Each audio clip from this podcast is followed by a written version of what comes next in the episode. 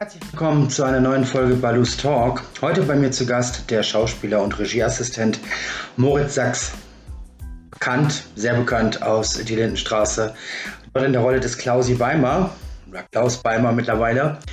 Und auch sehr erfolgreicher Teilnehmer von Let's Dance. Dort hat er den zweiten Platz belegt im Jahre 2011. Ich bin gespannt, was er uns so zu erzählen hat und ich wünsche euch viel Spaß. Moritz Salzberg, erstmal einen wunderschönen guten Tag und vielen Dank für die Interviewzusage. Danke. Schauspieler und Regieassistent, ähm, seit unfassbaren 34 Jahren schon als Schauspieler aktiv. Ähm, wie sind Sie damals an die Rolle des Klaus Beimer gekommen? Äh, Das war tatsächlich so, dass eine, ähm, damals gab es noch keine Fernsehagenturen für Mhm. Deutschland, die für Werbung oder für Theater oder für das bisschen Fernsehen was gemacht äh, Kinder suchten. Mhm. Quasi auf eigene Kappe. Und Okay. ich bin in so eine Kartei reingeraten, weil ein paar Kinder fotografiert wurden. Mhm. Und ich nicht viel bei gedacht. Und zwei Jahre später kam dann der Anruf, ich möge zu einem Casting kommen, zu einer Pumuckl-Party mit 300 Kindern. Äh, für, für eine neue Serie von Geistentascher gecastet. Mhm. Äh, das wollten wir gerne machen. Ich hatte meinen Kindergeburtstag bei Freunden zu feiern, das war mir wichtiger. Also sind wir nicht hin. Und dann kam es dann äh, später äh, dazu, dass dann da kein Kind genommen wurde Mhm. und ich dann nochmal eingeladen wurde als Einzelcasting. Da sind wir dann hingegangen. Okay. Und dann habe ich die Rolle bekommen. Und 34 Jahre lang bekleidet. Und 34 Jahre lang bekleidet, genau. Mm. Eine Frage, die Sie vielleicht schon oft gestellt bekommen haben, aber wie ist das als ähm, ja jetzt mittlerweile ja erwachsener Mensch, rückblickend äh, sein ganzes Leben im Prinzip ja wirklich in einer Serie verbracht zu haben? Das ist äh, wahrscheinlich etwas sehr Außergewöhnliches. Äh, Ja. Das ist aber natürlich was vollkommen Normales. Äh, das, äh, da, geht, da geht dann wahrscheinlich die, die äh, allgemein geführte Realität und meine eigene gehen natürlich komplett auseinander. Ja, Ähm, weil ich mich natürlich auch nicht daran erinnern kann, wie das war ohne äh, Lindenstraße zu sein. mhm. Für mich ist das irgendwie wie Atmen, dass ich das gemacht habe. klar. Das ist, äh, ja, aber ich habe hab mich damit relativ viel jetzt im letzten Jahr auseinandergesetzt, Mhm. weil ich ein, ein Buch auch zum Thema geschrieben habe, was jetzt demnächst rauskommt. Ja, Und äh, da habe ich dann auch schon gemerkt, dass da doch so einiges war, was irgendwie ein bisschen spezieller war, als es vielleicht bei anderen Kindern und Jugendlichen läuft. Ja. Das, war, das war schon ganz lustig, weil das war, ich habe halt im Grunde habe ich ähm, alles, was Klaus Beimer erlebt hat, mal ausgedruckt ja, und anhand dessen mein eigenes Leben quasi nochmal äh, rückblickend bearbeitet, um mich überhaupt erinnern zu können, weil wer kann sich schon an die Zeit zwischen 7 und äh, 41 im Detail an alles erinnern, das, das verzerrt ja so ein bisschen. ja, richtig. Und das hat viel Recherchearbeit gekostet und dann habe ich einfach festgestellt, das war doch ziemlich viel. Ziemlich viel dabei, was irgendwie andersartig war. Also das war schon, das war schon eine sehr spannende Zeit.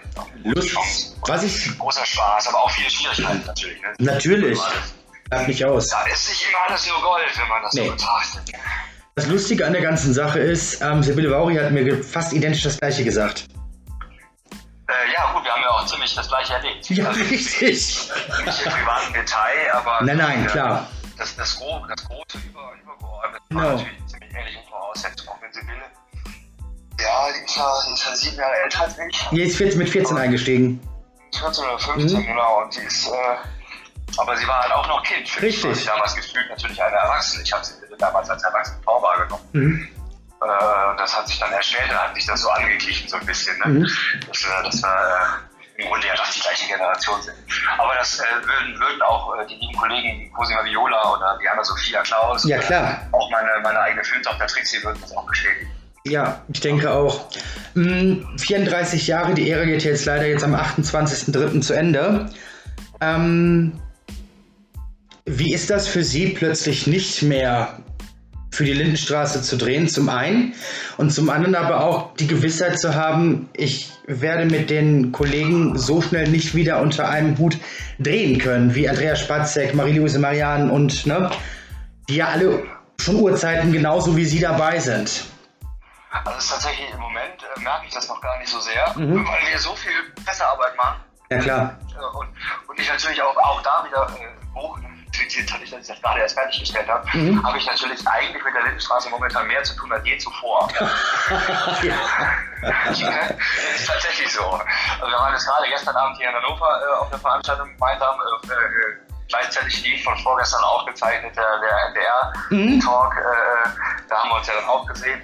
Äh, immer in unterschiedlichen Konstellationen, versteht sich, aber das war bei mir ja auch so. Die Leute, die das regelmäßig gesehen ja, haben, waren ja unsere Schauspielkollegen, das waren ja unsere Team. Ich habe ja nicht immer mit Andrea gedreht oder immer mit Maurice gedreht. Ja, natürlich nicht. Auch häufig, aber äh, am häufigsten sieht man natürlich die Kollegen, die jeden Tag am Set arbeiten. Genau. Und äh, da sind ja auch ganz viele Freundschaften. Wir verlieren ja nicht nur die Chance mit unseren Schauspielkollegen, äh, regelmäßig vor der Kamera zu stehen, sondern auch in der Konstellation mit dem Team, was über 30 Jahre auch wirklich mhm. ja, ein spezielles Verhältnis geworden ist. Ne? Sehr, sehr viel enger, als ich das äh, von anderen Produktionen hätte so gemacht habe. Ähm, ja, auch allein der, der Dauer natürlich auch geschuldet. Ja, sicher. Das, das, das liegt natürlich einiges auseinander. Wir hatten, wir hatten Familiengründung, Hochzeiten, Kinder, äh, die in, im Lindenstraßenteam intern entstanden sind. Genau. Äh, wo jetzt ganze Familien äh, Dynastien fast schon. Zweite Generation schon bei uns arbeiten. Das ist schon krass, ja. Ja, die sind ja inzwischen erwachsen. Die Kinder in den ersten fünf bis zehn Jahren draußen im Team entstanden sind. Es ist ja logisch, wenn so viele Leute arbeiten, dass da auch Beziehungen entstehen. Klar. Die sind dann zum Teil inzwischen bei der Lindenstraße als Praktikanten, aber auch volle Kräfte. Äh, mhm. Die, einige Teamkinder haben auch gespielt, so mein, mein Vierbruder Tom zum Beispiel. Johannes Scheid, der ist ja auch äh, Team mhm. Kind gewesen eigentlich. Äh, das ist dann schon spannend zu sehen und gleichzeitig natürlich auch irgendwie erschreckend, dass das jetzt so, so auseinanderbricht. Ja, richtig, ja? richtig. Ansonsten ist es natürlich äh, vollkommen normal, dass in der, in der Branche äh, Sachen kommen und das ist nur für, für uns Lindenstresser was Neues. Ich wollte gerade sagen, also ich meine, äh, wir reden ja jetzt hier nicht von, keine Ahnung, von irgendeiner rosaroten äh, Produktion, die vielleicht mal drei, vier Jahre gelaufen ist. Wir reden ja von einer Sache, die wirklich jetzt fast 35 Jahre äh, wöchentlich die Haushalte begeistert hat. Ne? Genau, ja. Das ist schon eine ganz andere Sache. Ähm, ich habe in meinen Recherchen gelesen, dass Sie äh, neben der Schauspielerei und der Schule und allem Möglichen auch Rechtswissenschaften studiert haben. Genau. Inwieweit haben Sie mit Staatsexamen mit allem Pipapo? Nein, nein, nein. Ich habe äh, hab tatsächlich hab ich dann abgebrochen und mhm. habe äh, Regieassistenz gelernt, weil, äh, weil im Grunde waren es zwei Gründe. Das lief eigentlich sehr gut. Das Problem war nur, dass das da schon so war, dass äh, das waren nicht Seminare, sondern diese, diese Kurse, die man macht. Ja. Die haben Anwesenheitspflichten. Den konnte ich nicht immer nachmachen. Ach so, ja gut. Und der Klassiker ist halt dreimal gefehlt, kein Schein.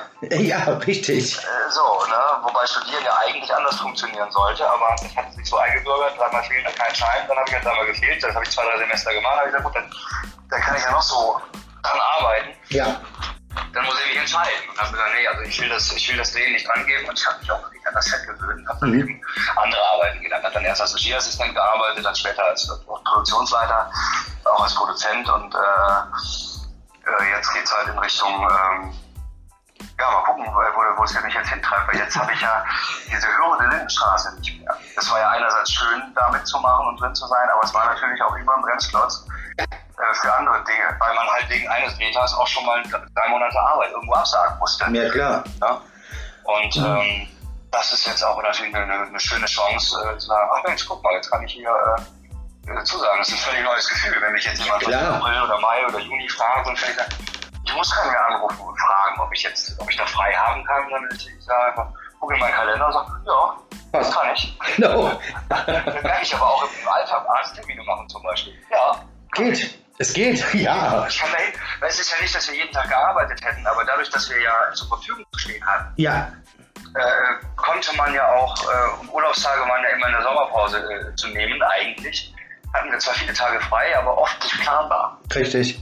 Und nicht planbar freie Tage sind nicht Tage, die man nutzen kann, normalerweise. Genauso sieht's aus. Nutzen wie ich dann halt, um was zu schreiben oder um was, um im organisatorischen Bereich zu arbeiten, wo ich keine, keine Büroanwesenheitspflicht habe für jeden mhm. Tag, sondern mir das so ein bisschen selber einteilen kann. Diese Berufe gehen dann gut nebenbei. Spielen und Moderieren geht auch ganz gut nebenbei. Äh, aber alles andere fällt halt weg. Also ein regelmäßiger Büroberuf und vor allen Dingen aber auch sowas wie Regieassistenz oder Regie, äh, weil ich da ja Set-Anwesenheit logischerweise, es gibt ja. Diese, diese Funktion ja pro Set nur einmal und es gibt sie, weil man sie braucht. Da kann man einfach fehlen. Richtig. Und äh, das ist natürlich jetzt eine völlig neue Situation. Die Affinität zur Regieassistenz, die ja äh, schon früh eigentlich auch bei Ihnen gehegt wurde, woher kommt die bei Ihnen? Äh, ursprünglich kommt das daher, dass ich in, in Richtung Regie gehen wollte. Mhm. Und ich war damals noch relativ unerfahren und hatte den Irrglauben, dass der, dass der Weg zur Regie automatisch durch die Regieassistenz führt. Achso. Mhm. Äh, dabei werden von Regieassistenten nur 5% Regisseure, aber 70% machen später organisatorische Berufe im mhm. Bereich. Weil Regie ist tatsächlich, der, der Name täuscht, ist ein sehr organisatorischer Beruf. Man lenkt das Set, äh, man schreibt auch Drehpläne mit, zusammen mit der Aufnahmeleitung und man, man es geht um Kostenersparnis, es geht um Optimierung, es ist im Grunde Mikromanagement, wie, wie eine Abteilungsleitungsgeschichte. Äh, und der, der, klassische Aufstieg von da aus inzwischen eher in den organisatorischen Bereich. Den habe ich mhm. dann auch vollzogen.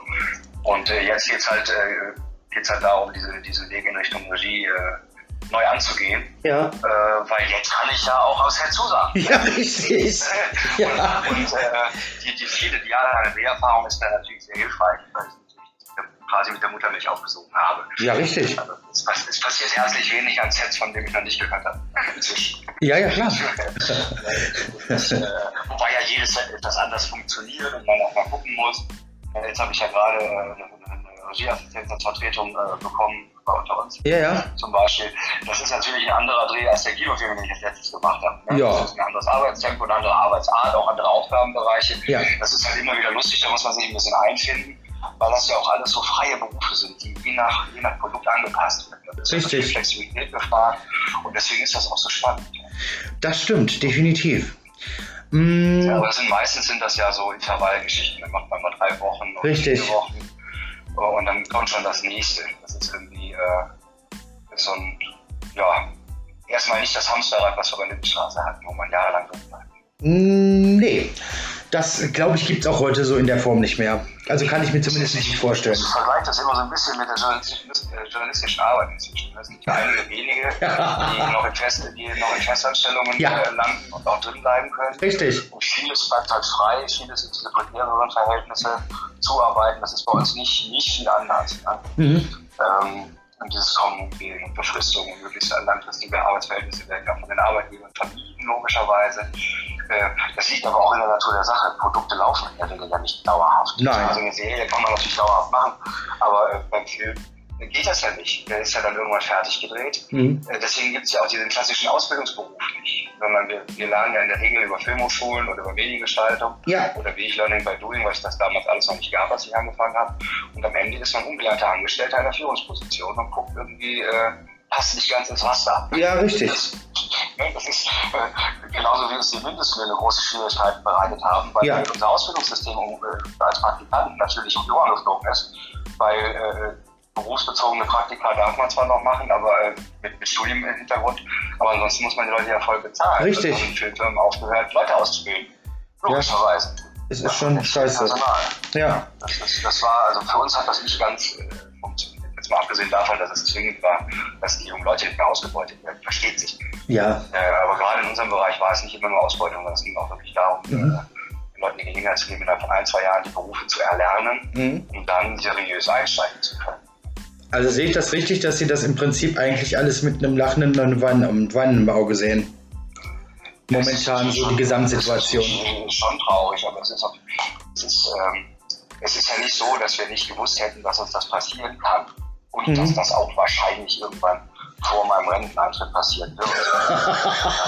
das ist, also ich hatte, hatte, als ich 18 war, nicht damit gerechnet, dass ich das äh, bis zum Rentenalter machen kann. Ja, aber. Ich auch mit, mit 30 noch nicht damit gerechnet, dass ich das machen kann. Sonst hätte ich mich ja ausruhen können. Hätte ich gesagt, dann mache ich die schönen Tage ja, ja. und äh, mache nichts anderes. Ich habe in Wahrheit habe ich ja viel mehr Tage äh, in meinem Leben woanders gearbeitet. Man, man ich würde sagen, 80 Prozent meiner Arbeitszeit habe ich nicht bei den Straßen verbracht. Nein, richtig, Sie haben ja auch woanders. Ich nur nicht mit, weil ich halt, äh, weil man halt dahinter nicht so auffällt. Ne? Genau, richtig. Sie haben ja auch ähm, in verschiedenen Produktionen als Regieassistent mitgewirkt. Sie haben aber auch mal die eine oder andere Rolle in anderen Sendungen gespielt. Ähm, hat, ja. Richtig, ganz genau. Wenn man denn das Glück hatte, dass äh, man dann irgendwie freigestellt worden ist, wie auch immer, hat man dann auch die Möglichkeit gehabt, mal woanders reinzuschnuppern, mal reinzusehen, mal eine ganz andere Charakteristik von sich zu zeigen. Hm. Wobei man sagen muss, dass man auf dem deutschen Markt dazu eigentlich nicht kommt. Ja, das stimmt. Andere, andere Charakteristik zu zeigen. Ganz oft ist es so, dass man einmal eine recht prägnante Rolle gespielt hat und stimmt. dann im ähnlichen Typus weitergesetzt wird. Ja, das stimmt. Ich witzigerweise, wenn jetzt Leute sagen, ja, ihr seid ja festgelegt auf den Klaus Beimer immer die gleiche Figur, ich sage, naja, wenn ich jetzt irgendwo eine lustige Rolle gespielt habe, der Film ist bekannt geworden, dann spiele ich mein Leben immer nur lustige Rollen. Ja, stimmt. Wenn ich einmal eine Bösewicht gespielt habe, das ist, weil wir, weil man, äh, ist auch relativ naheliegend. Das Publikum soll, also gerade wenn es jetzt nicht durchgehende Hauptrolle ist, sondern schöne Nebenrollen, wo man wirklich mal was machen könnte, Mhm. dann braucht man diesen klassischen Stereotyp, damit sofort verstanden wird, ah, der macht, das ist die Figur, Punkt. Weil Mhm. man ja kaum Zeit hat, in 90 Minuten, geschweige denn in 45, eine Figur anders zu etablieren, als über Optik und Image. Mhm. Äh, das, ist, das macht die Sache oft sehr langweilig. Im Theater ist es ja viel spannender. Wenn man da im Ensemble ist, dann spielt man mal so, mal so. Richtig. Das ist auch ein bisschen mehr Abstand, da, da hat man ein bisschen mehr Freiheiten, äh, was das angeht. Da wird man ja auch, wenn ein Produkt eingestellt ist, auch weiter beschäftigt, weil man ja die nächste Rolle übernimmt. Korrekt. Während wir natürlich, wenn die Windstraße eingestellt wird, für die ARD erstmal nicht brauchbar sind, weil es wird den Klaus Weimer ja nicht mehr. Nee, Das ist richtig. eine neue Rolle erst. Richtig, Das richtig. ist überhaupt uns nach 30 Jahren zu entlassen. Ja, man, muss, man muss sich mal vorstellen, bei anderen Betrieben äh, oder Produktionen, man stelle sich vor, da würden Leute entlassen nach 30 Jahren Festanstellung, Ja. was da los wäre. Richtig. Das würde gar nicht gehen, so einfach. Ne? Nee. Und wir werden in den nächsten Wochen und Monaten durch den Coronavirus erleben, was das heißt. Ja, das ist das kann dieses ja Thema. an. Ne? In unserem Bereich geht es schon los. Die Ja. ersten Freunde und Bekannten von mir, deren Veranstaltungen abgesagt werden, wir sind ja oft nicht angestellt, sondern die verdienen ihr Geld, weil die Veranstaltung stattfindet. Ja, Die richtig. verdienen also keinen Cent, die abgesagt ist. Das Und ist ich habe auch Veranstalter im Freundeskreis, aber Mhm. ja selber einer. Äh, man stelle sich vor, ich, mache, ich produziere was, äh, miete eine Halle, miete die Technik, äh, zahle die Proben, dann sind 500.000, 600.000 Euro weg richtig. und dann kommen die Einnahmen nicht rein.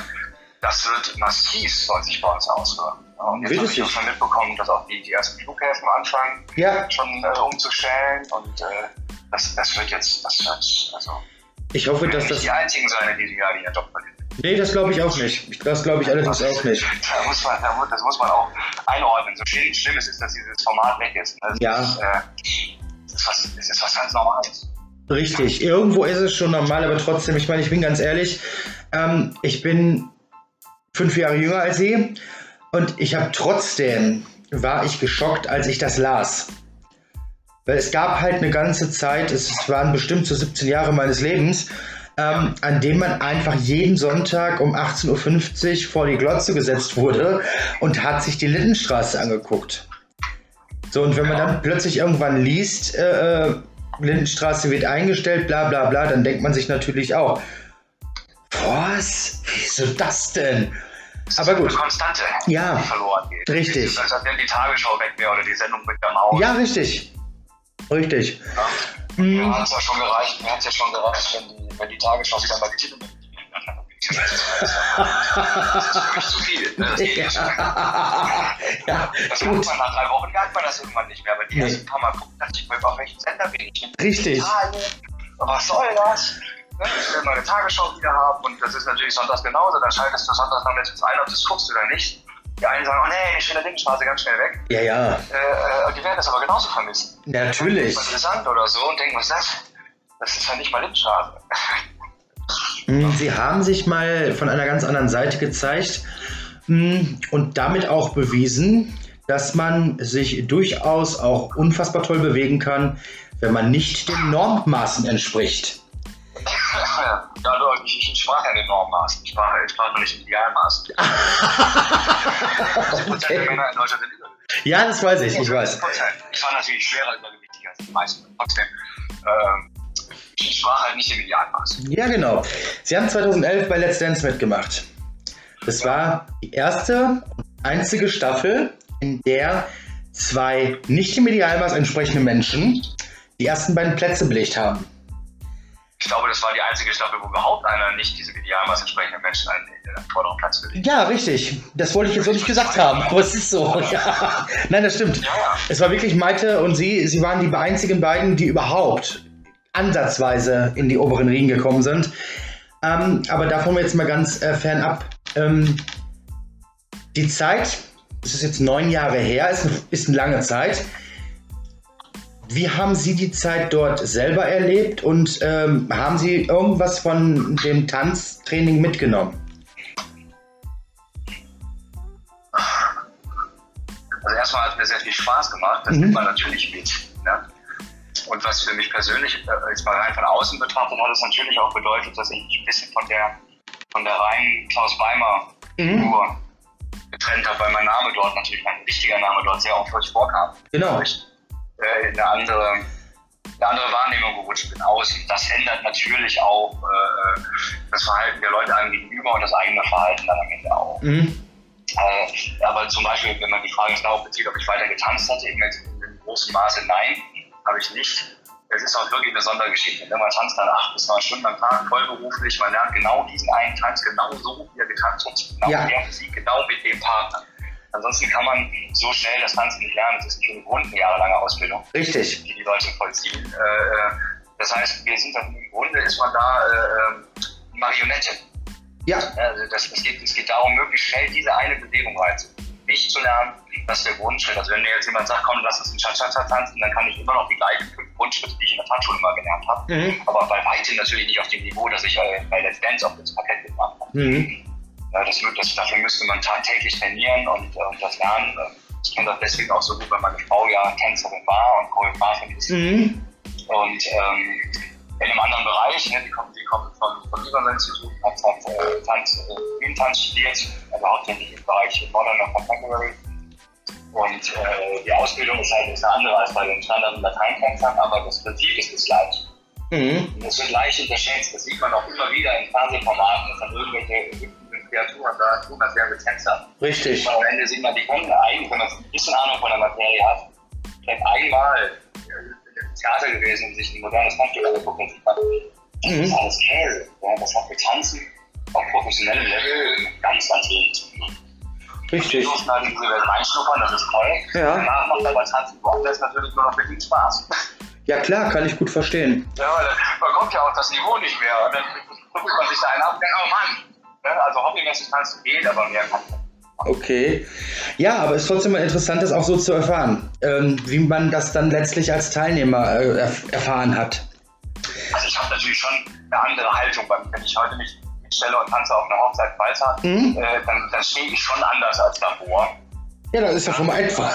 Die Körperhaltung ist, ja, wir haben ja wochenlang mit der Schule getanzt und gelernt. Ja. Äh, das, das ändert natürlich schon etwas. Aber man merkt natürlich auch sehr viel schneller, äh, was man alles falsch macht. Und das kann einem, wenn man Pech hat, auch ein bisschen die Lockerheit. Ja, das kann ich mir gut vorstellen. Das kann ich mir sehr gut vorstellen. Und wenn man weiß, wie es besser geht, dann macht das nicht mehr einfach so. Richtig.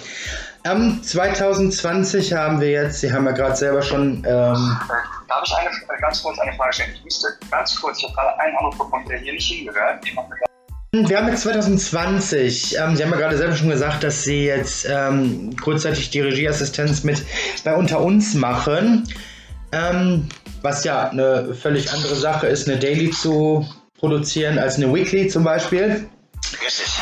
Ähm, was ist ansonsten bei Ihnen geplant? Kann man Sie irgendwann noch mal vor der Kamera sehen oder bleibt jetzt erstmal der Fokus auf hinter der Kamera und natürlich auf die äh, äh Präsentation Ihres eigenen Buches? Also man wird mich wegen der Präsentation des Buches natürlich sehen. Ja. Logischerweise, weil ich da ja Auftritte machen werde, versteht sich. Ja. Äh, in den nächsten Wochen wird man mich auch sehr viel in der Presse noch sehen, sowohl zum Thema Buch als zum Thema Lindenstraßenende. Mhm. Ähm, und zwar natürlich wie gestern in, in der Talkshow hier oder äh, natürlich rund um, um das Ende der Lindenstraße auch noch in einigen äh, Formaten sein. Und ansonsten äh, arbeite ich gerade an, auch an einem Bereich Moderation äh, verstärkt, wo auch die ersten Sachen jetzt anstehen. Ja, cool. Die aber alle noch nicht veröffentlicht sind. Und das ist ja immer bei uns so, die, die Sachen müssen veröffentlicht sein seitens der Veranstaltung, nicht bei uns. Ja. Ähm, aber ja, es sind, sind natürlich äh, erste Sachen geplant.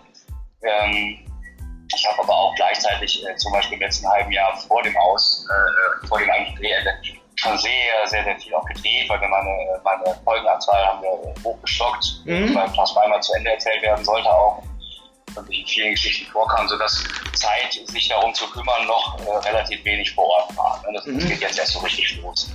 Und gleichzeitig merke ich aber auch, dass ich durchaus äh, so ein, zwei Tage gebraucht habe, so ein bisschen da reinzufinden, dass das jetzt wirklich vorbei ist. Mhm.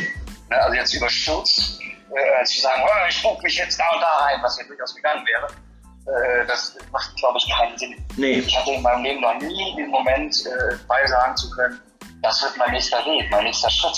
Mhm. Also ich hätte natürlich aufhören können, aber ansonsten war ich ja immer, äh, war der Weg immer vorgegeben. Richtig. Das ist eine völlig neue Situation. Das ist also sehr, sehr spannend. Und äh, das heißt für mich im Moment auf vielen Hochzeiten tanzen, aber irgendwann werde ich mich entscheiden müssen. Und wohin der Weg dann gehen soll, ist noch gar nicht. Das ist bei mir noch gar nicht bestimmt.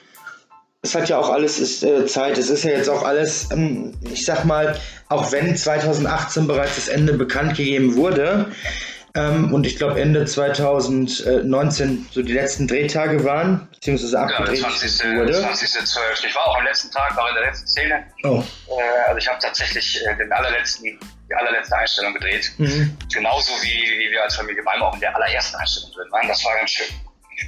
Ist schön, aber ich stelle mir das auch irgendwie komisch vor. Ja, war es auch. Natürlich, halt ja. das ganze Team war da und auch die Leute, aus, natürlich, die nicht am Set arbeiten, waren mhm. natürlich auch ganz plötzlich im Studio viele ehemalige Teammitglieder und Schauspielkollegen waren auch da. Ja. Und man hört dann so, die Kulissen sind ja so aus Pappe ne, oder aus, aus Holz. Ja. Man hört natürlich draußen so ein bisschen Gemurmel und das Atmen. Man merkt, da sind mehr Leute als sonst. Klar. Und äh, dann kommt der erste rein, hat schon Tränchen in den Augen, mhm. weil es dann halt, man weiß, in einer Viertelstunde war es das. Und man will dann noch drehen und muss drehen und äh, ist selber eigentlich natürlich auch angeschlagen. Und ja, klar. ja, ist ja nicht nur Trauer, es ist ja auch, es auch so Rührung wieder drin stecken. Oh ja. ach, ne? Das ist ja schlimm. Und, und äh, das war schon ein ganz, ganz spezieller Tag. Das kann ich mir gut vorstellen. Wird man Moritz denn nochmal als Sänger sehen? Sänger, ja, wahrscheinlich. Keine Ahnung. Inzwischen machen wir Schauspieler, also wir, wir prominentere Schauspieler ja alle möglichen Kokolores. Nein, nein, nicht deswegen. Das, ich, ich erinnere mich da so an so einen äh, äh Song, der hieß da Mama. Ja, da habe ich ja schon gezeigt, wie, wie weit es mit meinen Gesangeskünsten her ist. Also, zum 25-Jährigen, ja, ich weiß. Der, Weg, der Weg, der Weg zum, zum, zum Profisänger und zur Karriere als Sänger, der dürfte verbaut sein. Gott hat mir alles gegeben, aber das nicht ist ja auch gar nicht so schlimm. Sie haben ihre Fähigkeiten als Schauspieler ohne jegliche Schauspielausbildung bewiesen. Sie haben äh, äh, bewiesen, dass sie als Regieassistent äh, durchaus äh, äh arbeiten können.